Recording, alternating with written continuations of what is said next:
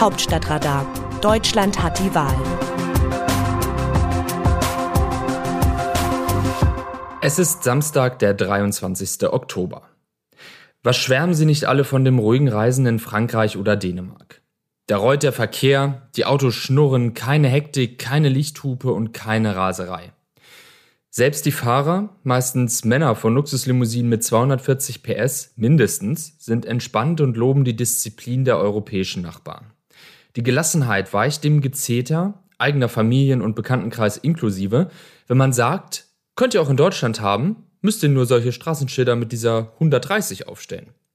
Eine Auswahl der fragwürdigen Argumente, warum das nun überhaupt gar nicht geht, ist doch sowieso immer Stau.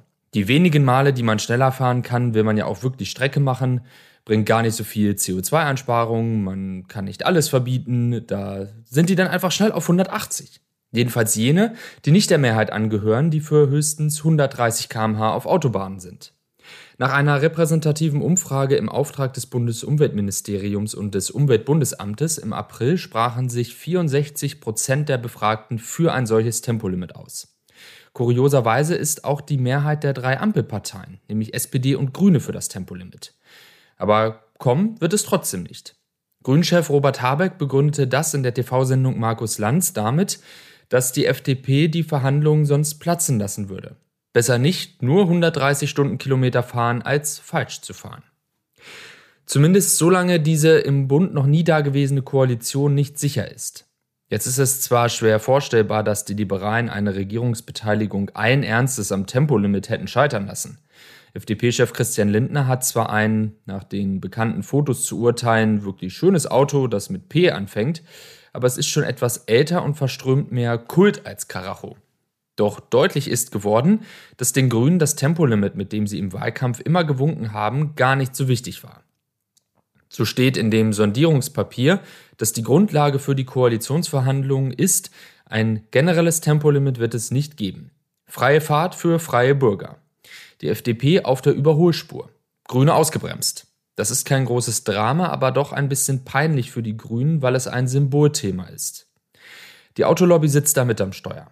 Auch wenn bereits einige Karossen bei 180 km/h gedrosselt sind, 130 ist eben viel langsamer und nicht attraktiv für leidenschaftliche Fahrerinnen und Fahrer, die ein schnelles Auto haben. Tempolimit ja, 240 bei Nässe, lautet einer ihrer provozierenden Lieblingssprüche. Und jetzt kommt das Aber. Tempo 130 wird die Geschwindigkeit der Zukunft auf den Autobahnen.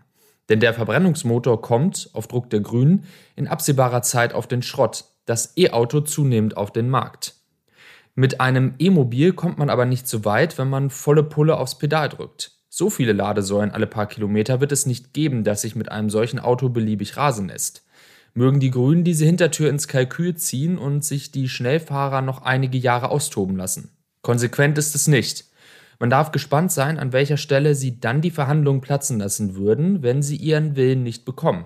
Habeck sagte noch, sie suchen jetzt mit den drei Ampelpartnern keinen kleinsten gemeinsamen Nenner, also so etwas wie Tempolimit 145. Dabei wäre das doch ein ganz schöner Kompromiss gewesen. Besser als gar nichts. Aus dem Wörterbuch Politsprech Deutsch. Wir wollen nicht noch unnötige Pirouetten drehen, bevor wir zu einem Ergebnis kommen. Norbert Walter-Borjans, SPD-Chef. Die SPD erhöht den Druck, dass das klappt mit der Bildung einer Ampelregierung deutlich vor Weihnachten. Schon die Verhandlungen sollen zeigen, dass sich die möglichen Koalitionäre nicht verkünsteln. Kommt das Bündnis wie geplant Mitte Dezember zustande, hat das für die Sozialdemokraten des voraussichtlich nächsten Bundeskanzlers drei Vorteile. Er wird zum nächsten EU-Gipfel reisen und die Neujahrsansprache halten. Und Angela Merkel wird um nur wenige Tage kürzer im Amt sein als Rekordkanzler Helmut Kohl.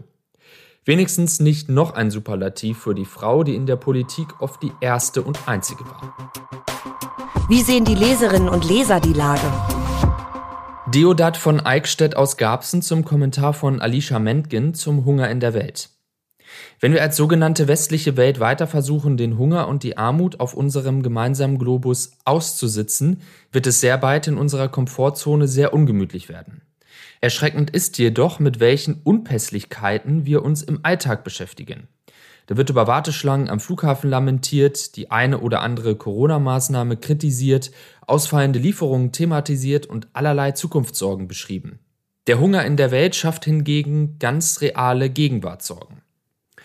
Ferdinand Brust zum Kommentar von Thoralf Kleven über eine mögliche Legalisierung von Cannabis. Es geht lediglich um die Abgabe kontrollierter Produkte in lizenzierten Geschäften an Erwachsene, Beratung inklusive. Wenn Zigaretten und Alkohol auch so angeboten würden, wäre für die Gesundheit viel gewonnen. Klaus Kranienski aus Wernixen zur Jungen Union im Vergleich zu den Jusos. Vergleicht man die Vertreter der jungen Garde der CDU, Tilman Kuban, Paul Ziemiak und Philipp Amthor mit Kevin Kühnert von der SPD, so wird ein immenser Qualitätsunterschied in Bezug auf Intellekt, Redegewandtheit und Überzeugungskraft deutlich. Am besten schneidet noch Paul Ziemiak ab, der die wechselhaften Richtungsentscheidungen der CDU-Spitze zu vertreten hat.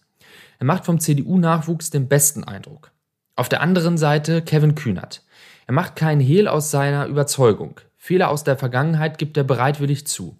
Herr Kühnert hat auch inhaltlich etwas zu sagen. Das Autorenteam dieses Newsletters meldet sich am Dienstag wieder, dann berichtet mein Kollege Markus Decker. Text Christina Dunz, am Mikrofon Dennis Pützig.